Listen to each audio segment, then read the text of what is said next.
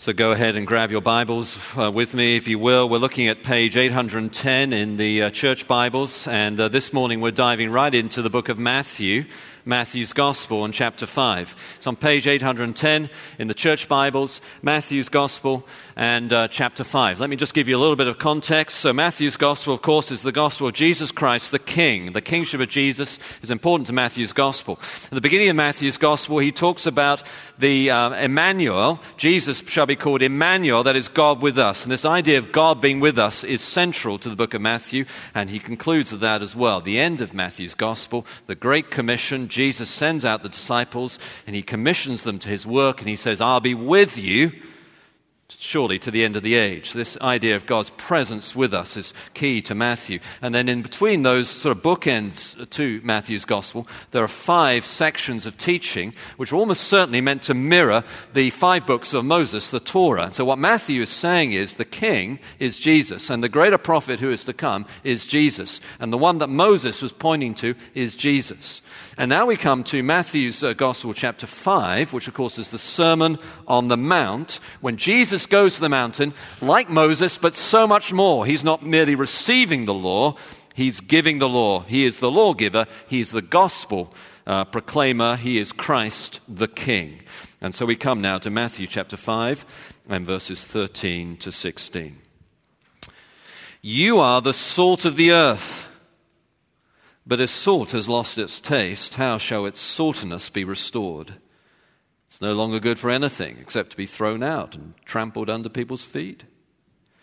You are the light of the world. A city set on a hill cannot be hidden, nor do people light a lamp and put it under a basket, but on a stand, and it gives light to all in the house. In the same way, let your light shine before others, so that they may see your good works and give glory to your Father who is in heaven. This is God's word. Amen. You may go ahead and grab a seat. So the title I've given for the sermon this morning is The State of the Vision. Where are we and where are we going? And all of that is quite carefully designed. What I'm going to be doing is I'm going to be walking you through in a special way, a one-off sermon this morning, the vision, the plan that the elders and pastors have adopted that runs from 2018 through to 2020. And so we're kind of in the middle of that plan. And I want to update us all as a church family. Now we're in kind of summer mode. I want to update us all on where that plan is, what we've done, and where we're going. Now that's titled The State of the Vision, obviously playing off the State of the Union, but The State of the Vision, and where are we and where are we going? All that title was quite carefully worded. What I don't want to do is to give you an impression that suddenly, Pastor Josh has a vision. Pastor Josh has come up with something that seems so, impossible, and out of any likelihood of ever being achieved. I don't know about you, but I can sometimes listen to vision talks and think it's just unrealistic. It's never going to happen. It's just been made up to try and excite people, but it's not real. I don't want to do that. It reminds me a little bit of the story of Peter Drucker. Peter Drucker, one of the great management leaders in American business life, of course. Peter Drucker was one time being on a panel, and the subject under discussion was whether the great American novel was going to die. It was a topic at the time, is the great American novel going to die? And Peter Drucker was asked this question, do you think the great American novel is going to die? And Peter Drucker's response was, as long as resumes are being written, the great American novel will never die. And I feel a little bit the same about some visions. As long as preachers get up there and share their vision, the great American novel will never die. So I don't want it to be unrealistic. It is part of a plan that we've adopted in 2018. We're halfway through. We've got another year and a half to go. Where are we? Where are we going? I want it to be realistic. On the other hand, by the very nature, and this is going to be relevant for you whether you're a Christian or not, whether you're an older person, a member, whether you're a young person, a teenager, a student, this is going to be relevant for you because on the other hand, the very nature of who God is and what his gospel is and his hope for the world means that those of you who put your trust in Jesus this morning and recommit or commit their lives to Jesus are going to be part of a great movement of hope. Because we who believe in Jesus know how the story of history ends. He's coming back. And therefore, while we may look around at the world and society and say to ourselves, things are not as good as we wish they were, and, we resonate what the Apostle Paul said, that in the last days there'll be terrible times, and we can see all that. On the other hand, because we believe in Jesus and he is the King, we know that the end of the story is good, and we're part of that movement, and his kingdom is going to keep on growing, as he promised, even as things are going to keep on getting worse at the same time. The light is going to shine brighter, even as it is increasingly against a backcloth of darkness and evil. And so it is, on the other hand, while I want to be realistic, I also want to be inspiring and give you hope and joy and excitement of what God is doing and what, if we trust him, he can and will do through us, I believe. So the sermon is going to be structured simply around these three words: you, salt, and light. You, salt, and light. First of all, you. Obviously, Jesus here is addressing you. He uses that word you quite frequently. You are this. You are that. Don't do this. Do this. You. But who is the you that he is describing? Well, to answer that, we've got to understand some of the context in the Sermon on the Mount. So this comes right after what the famous Beatitudes. Beatitudes just simply means blessed statements. And Jesus, in a series of blessed statements, describes they, blessed are they who do this, blessed are they who do that. And then he turns to look at these disciples who are gathered around him on the Sermon on the Mount. He looks at them and says, blessed are you. I'm talking about you. You are the recipients of this blessing. And in the Beatitudes, it's a blessing of the kingdom. The Beatitudes begin with the kingdom of heaven. They end with the kingdom of heaven. The kingdom of heaven is just Matthew's way of describing the kingdom of God, because Matthew's gospel is written primarily or particularly with the Jewish mindset in view. They didn't want to use the word God, so they used heaven instead. So the kingdom of God, that is where, or the kingdom of heaven, that is where the king rules, King Jesus rules, as he delivers this message. This one greater than Moses delivers this message, and he says, the way into the kingdom is poverty of spirit. That is, you to enter the kingdom at all, you've got to say, Lord, I'm so sorry, I'm not spiritual, I'm wicked, I'm a sinner, save me. And if you this morning say that, then you'll be saved. You'll enter the kingdom of heaven. That's the first part of the Beatitudes. That may be the most important part of the message for you, the poverty of spirit. Lord, I need help me. And then you'll receive the blessing of the King. It can be for you. And then the second half of the Beatitudes, he describes what these people then are like. They're merciful. They're peacemakers. That's what they are like. And then Jesus turns to this small group of disciples gathered around him and says, it's you. It's you. And of course, it's meant to be so encouraging. I find these days that Christians in America can go around looking a little defeated. It's like things are bad, and they're only going to get worse, but I believe in Jesus, I guess. A little bit. Maybe. On a good day.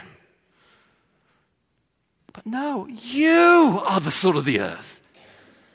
You are the light of the world. It's meant to be encouraging. Look, with so much to be encouraged by. In this 3-year plan, there are several initiatives that we've been working on, and we've made good progress. One of them is that we'll be always committed to the Bible and prayer. And of course, we're committed to that from the pulpit, but also in Sunday school and in children's ministries and in small groups and prayer, not only Monday morning and Wednesday night, but we've had these new all-church prayer meetings on Sunday evening, which have been just occasions filled with the Spirit and the glory of God, and they've been exciting, and there's this new commitment to prayer, and that's you. That's great. Be encouraged. And in this initiative, we've also had an initiative that's built around women's ministry. It's a great strength of the church, but we want to build on that and emphasize that. So in the last year, we've called the first ever director of women's ministries for Cottage Church, and that ministry is just going from strength to strength. Several women have come to faith, I'm told, this year, and it's exciting, and yet that's not not enough. We need to. So you're all aware that in this day and age, there's huge conversation, the Me Too era, huge conversation about how women are being treated. And we want, my heart is I want this church to be the kind of place where men and women thrive. And so we're in the process of putting together a really well thought through, coherent ministry philosophy paper just around the women, with all our biblical commitments in place, but the way that women will thrive, men and women will thrive in this place, keep on thriving. I want us to be known as a church that's about Jesus and the way that Jesus treated women. And you go, this is the kind of place that if I'm a woman, I can be at home, I can be loved, there's nothing weird that's going to happen. It's a safe place, it's a godly place, and we're emphasizing that. We've made a lot of progress. We've still got some way to go. Another initiative that we've had there is around our pastoral residency program. For those of you who don't know, we've got this program to train up the next generation of pastors and preachers.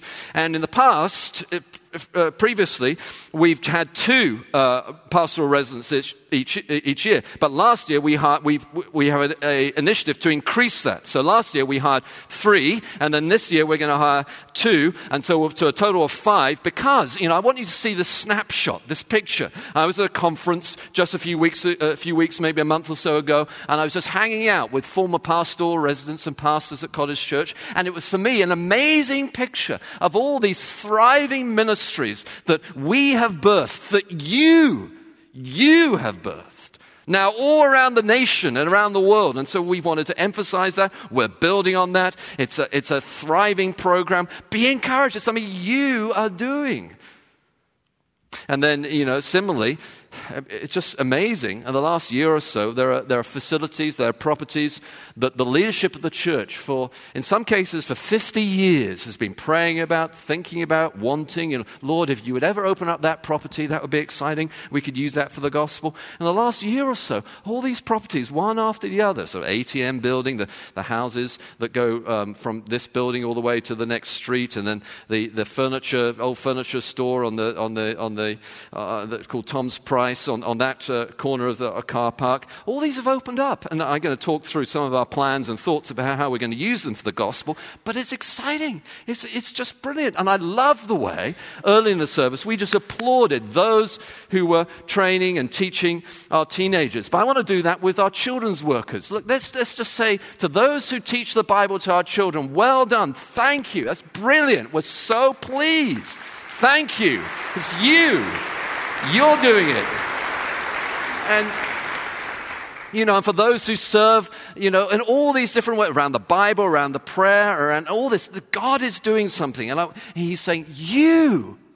Yeah, I know, it's just, you think of the world and all that's happening in the world. But actually, Jesus, just this small group of disciples, he says, you are the salt of the earth.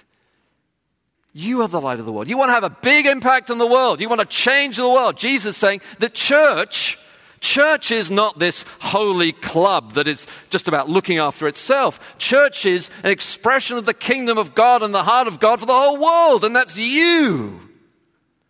That's you. That's our ecclesiology. Church is the kingdom mission of God to the world. You're the light of the earth, the light of the world, the salt of the earth. That's you. So be encouraged. You. Then salt. Obviously, Jesus here talks about the salt of the earth. You are the salt of the earth. What does he mean by the salt of the earth? We tend to think of salt as something you just sprinkle on top of food to make it taste better. Obviously, they used it that way also in ancient times. But salt had a much bigger use in ancient times than it does in our world. In our world, if we want to preserve food, we put it in a refrigerator or a freezer or something like that. But they didn't have those techniques in the ancient world. So what they used was salt. And salt was used to preserve food. It was hard to get. It was expensive. It was rare. It was hard to harvest. And it was used to preserve food. So Jesus says, you are the salt of the earth. And what he means by that, this is how I put it, you are the global moral preservatives. That's who you are. You're, by being who you're meant to be, and he says, if salt loses its saltiness, it's no longer any good. What does he mean by that? Well, The chemical compound of salt, sodium chloride, cannot lose its saltiness. But ancient times, they often combined salt with other things. And if it was combined with too many other things, it got corrupted by dirt and all that kind of thing. Then no longer was it really salty. It no longer would do its stuff. Of course, that means we need to be who we're meant to be. We need to be pure, morally, spiritually, doctrinally. But you are the salt of the earth. And you can have that massive impact, that global, moral, preservative impact on the society around. You've got to be connected missionally to the world around, to the earth around, in order to have that impact, not of the world, but in the world as the salt of the earth. And so we've been asking ourselves, with all these properties that God seems to have provided for us, what could it be that the Lord has provided these properties to help us get after doing that kind of thing? So, you know, we want to be gospel, local, and global. Could it be that God is providing us a way to do that increasingly right here? Could he be opening doors for us? We've been praying, you know, sometimes wanted some of these things for 50 years, and here they are right now. Could it be he's providing us with tools to do that? And so we're looking at the Tom's Pride building, and we've asked ourselves, look, it's right next to the crossroads. It's right next to the railway crossings. Maybe we think about it as the crossings, that it's a space that could be used to help us bring people in from the community, cross over to the community, the crossings. And at the same time, other things have been happening like that. So we've got, some of this goes back to my leadership principle. One of my leadership principles was learned from, I think it was Yale, it may have been Princeton, where they had a quad, a set of buildings with grass in the middle. And when you look at the grass in the middle, there are paths that go across from one door to another door, but they seem like they're not very, you wouldn't have put them there. They're all kind of, all the paths are all over the place. And the reason for that is the builders of that quad decided, rather than putting down the paths just how they thought they should go, they wait a year or two and see the way that people walked. And they put the paths down like that. And it seems as if God is doing something here. And we want to put the paths down where God is at work. And so in this, the west corner, the older corner, there's this school, Clapham School, that we've sort of been partners with for quite some time. By the way, of course, we are partners with many schools. And, you know, my children have been to Wheaton North. They've been homeschooled. They've been Wheaton Christian Grammar. We've kind of done everything, you know. And I know we're partners with, of course, Wheaton College, Wheaton Academy, Wheaton Christian Grammar, many schools, homeschool networks, all the rest. But they're right here, and there's something we can do with them in this regard. So the plan is they take over the west corner of that building and put in there, you know, for their expansion needs for the school, and renovate that in a sort of first-rate, state-of-the-art kind of way. And, of course, then we'll be able to use the facility there for Christian education, which has been one of our prayer needs when they're not there. At the same time, the middle portion, that building is really divided into three. In the middle portion, we're thinking of putting one of our resale stores, the Stars resale store, right there. They need more space, they need better space, but also it gives us traction from people in the community into the lifeblood of the church. And then in the newest, most modern part of that building, it's got enough space there to seat 350, 450, 500 for a worship space, which gives us, it's the other piece that we've been looking at, worship space, CE space, some parking, some of the ATM bank building and others will put some parking there. So we've been praying for parking, Christian education, office space on the top floor of that newer bit, which gives us some more Christian education space in the commons. And it seems as if God is at work here, fitting this to the crossings kind of space. And of course, then there's this set of buildings on this side here. And our thinking on that is less advanced, but the thinking currently is along these lines. If you've ever been in the basement here where our children's ministry takes place, or you've gone up to the top here where there's all this sort of floor of different children's ministry, you know that our children's ministry workers do an amazing job with space that is kind of spread out, and there isn't just one entranceway, which is the safest way to have space, and the classrooms aren't easy to find. Now, we've got, in our initiative, boosting ministries to the next generations. That's how we express all this facility stuff. So we've got this crossing space on one wing that allows us to engage missionally and in connecting with the culture, with some worship space, additional another worship space over there. And then we've got this space over here, which allowed us to build, I mean, just imagine it. There'd be like above ground for children. It would be, you know, really well put together, state-of-the-art for the families. We'll be boosting ministries to the next generation so that we're engaging outwards and deep in these ways. And the amazing thing about it is Tom's Price, the previous owners of that space building over there, have agreed to keep on renting it until June 2020, well, until they get ready for their next move. And so that gives us time in terms of our, the finances of it. But at the same time, also Clapham and Stars Resale, there's the ministry partnerships, there'll be some revenue that comes from that. And so we wouldn't be under immediate pressure. It would help with our debt reservice and also with the cost of the building. We wouldn't be under any immediate pressure to have a capital campaign, but it's coming in the next year or so. And I want you to be ready for that when it does actually come. I'm not launching it this morning at all, but it is coming. And I want you to understand, this isn't about facilities. This isn't about buildings. I have no interest in buildings whatsoever. None. I mean, I you know, my church planting days, I did a church plant where we bought and built. I know it's hassle and it's stress, and I've been through it. I have no interest in it whatsoever. What it's about is what's going on in the world and the culture outside, and God providing us with tools to get after that, to have a salt of the earth impact missionally, and to get behind that. I find it's interesting how hard it is sometimes for people to envision physical things. You'd think it would be easier, but in some ways it isn't. And there's actually a paradox behind that. It's called Moravec's paradox. Moravec is a computer scientist, and it used to be thought that computers would find it hardest, that require most computational power for abstract reasoning, like mathematics and playing chess and that sort of abstract reasoning. But actually, requires much less computer power than they thought. What requires massive computer power is doing what I'm doing right now, which is walking, the physical, or what a toddler does, picking up a spoon and putting it in its mouth. Massive computer power. And similarly, I want you to think of these physical things as the spiritual impact they can have, the missional impact they can have, the global moral preservative impact they can have on both wings of the campus that God has given us to be stewards of. Well, then we come to the light. So you had you, salt, and light. You are the light of the world. And the same way, Jesus is building upon this missional impact, but he has a slightly different image. It's partly for emphasis, I think, but there's a slightly different addition to it as well. So the way I put it is like this. The salt of the earth, global moral preservatives, but now the light of the world, you are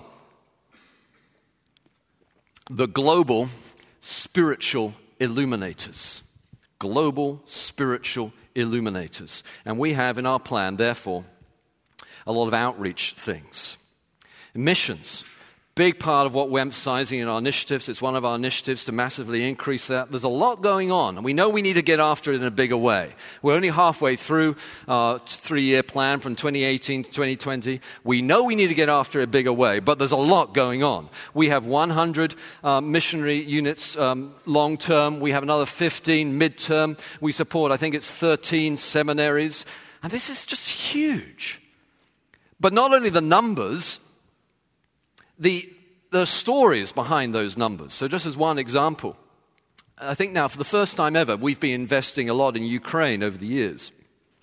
And for the first time ever, the Ukrainians there, Christians, are not only looking after their own country and their own churches, but now they're becoming a multiplication mission movement, which is one of the things that we're seeing in the new mission world, a multiplication mission movement. So Ukrainians are being sent to the Middle East, to the countries that are hard for Europeans or Americans to get into. And it's an amazing multiplication thing. And you have been a part of that. Obviously, you know, there have been a lot of other people involved, but part of your dollars, your investment, your love, your time has had that multiplication impact in Ukraine, the Middle East, and then there's 115 or so other mission units around the world. So it's massive. But we need to get after it even bigger, because the missions world is changing. There's lots more indigenous missions, and we need to figure out how to get after it in a bigger way so it doesn't completely burn out our mission staff, because all those units, of course, need pastoral care, looking after. They're doing it excellently. But how do we do that in an even bigger and better way going forward? We know we need to do that, and it's an area in which we are going to focus on in the next year and a half or so as we come 2018 to 2020, we haven't yet finished the plan, but we've got to get on with that. But not only is the global missions world changed, also the local mission world has changed as well. And the reality is, Cottage Church, Wheaton, the world is changing. We in Wheaton are increasingly a part of Chicagoland. And what that means is there's more secularization. I talk about this in my annual report that's in the annual report, and my part of that. There's more secularization. There's more religious diversity. And we need to be the light of the world. We need to get after that. And so in the budget, if it's approved tonight, we have the position for an outreach pastor. And that outreach pastor, it's not going to be like social programming. That outreach pastor needs to have a heart for evangelism, a gift for evangelism, because it's global spiritual, excuse me, wow, that was high. Global spiritual, oh, wow, gosh, look at that, my goodness. I'll keep this near me just in case. Global spiritual illuminators. It's not just something social change. If you want to have a big social change, then you've got to have a spiritual change. It's a hard issue. And so this individual, he needs to have a heart for the gospel, be a gifted evangelist, but also able to train us in evangelism and lead evangelistic programming throughout the year so we can build better structures around our already existing evangelistic outreaches like Christmas Eve and Easter, of course, and the other things that we do. And that's in the budget, and if it's approved tonight, we need to get after that. We need to get after that in a big way, Cottage Church. The world is changing, and it's one of our initiatives, and if we approve the budget tonight, that's in there, and we're going to be able to get after it. But it's going to take you. There was a man called John J. Jones, who felt a call to be a pastor, a preacher. And for various reasons, he resisted that call and became a lawyer. And he became a very successful lawyer. His son, Sam Jones, also became a lawyer, and a very successful lawyer too. But Sam Jones also became an alcoholic, and he wrecked his life. John J. Jones was on his deathbed. He was dying. He called his son to him. And on his deathbed, he looked at his son. He said this, "My boy, promise me I'll meet you in heaven."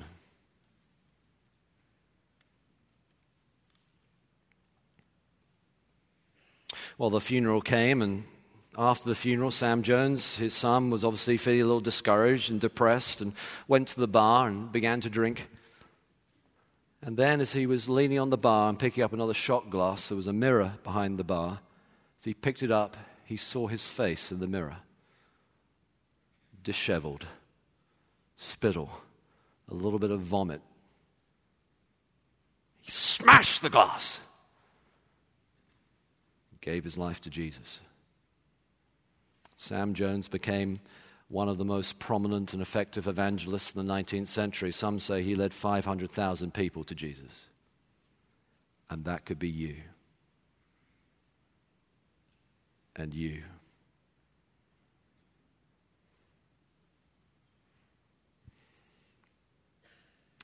I need you. First time attender, I need you. Regular attender, I need you. There's a new study done by Harvard University on what makes families thrive in America. It came out in 2016. And one of the things that it discovered was families that regularly attend church, and by regularly, they define that as once or twice a week. Families that regularly attend church, according to the study, are 50% less likely to blow up. I need you to commit to your family, and to commit to your family by committing to the church. That's what's going to help you thrive.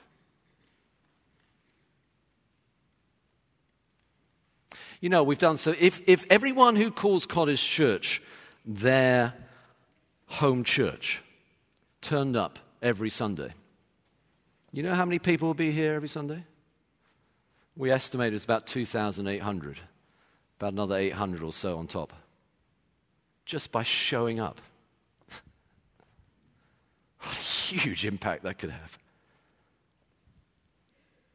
And, you know, Easter weekend, Good Friday and Easter Sunday together, we had one of the largest attendances we've ever had, over 5,000.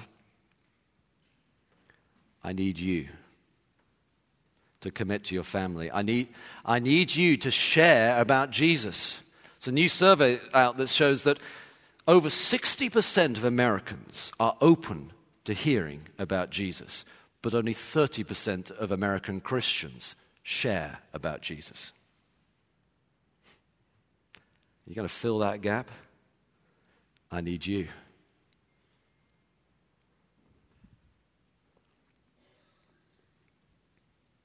There was a champion athlete who was asked once what made elite athletes succeed at that very high level. He said this: you've got to have the skill, but more important than that is the will.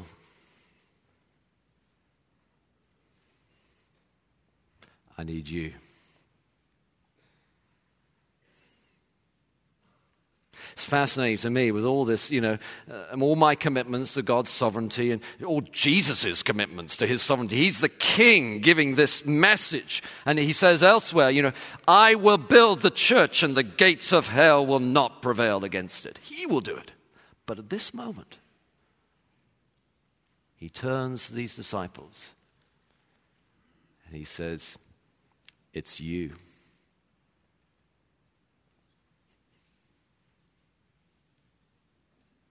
Who's going to make it happen? You. Let's pray together.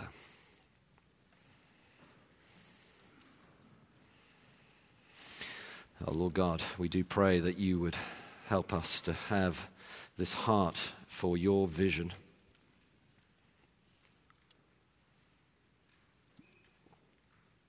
We pray, Lord, that you would use us as the salt of the earth, as the light of the world. And Lord, therefore, that you would be God. You're our vision. And we pray these things in Jesus' name. Amen.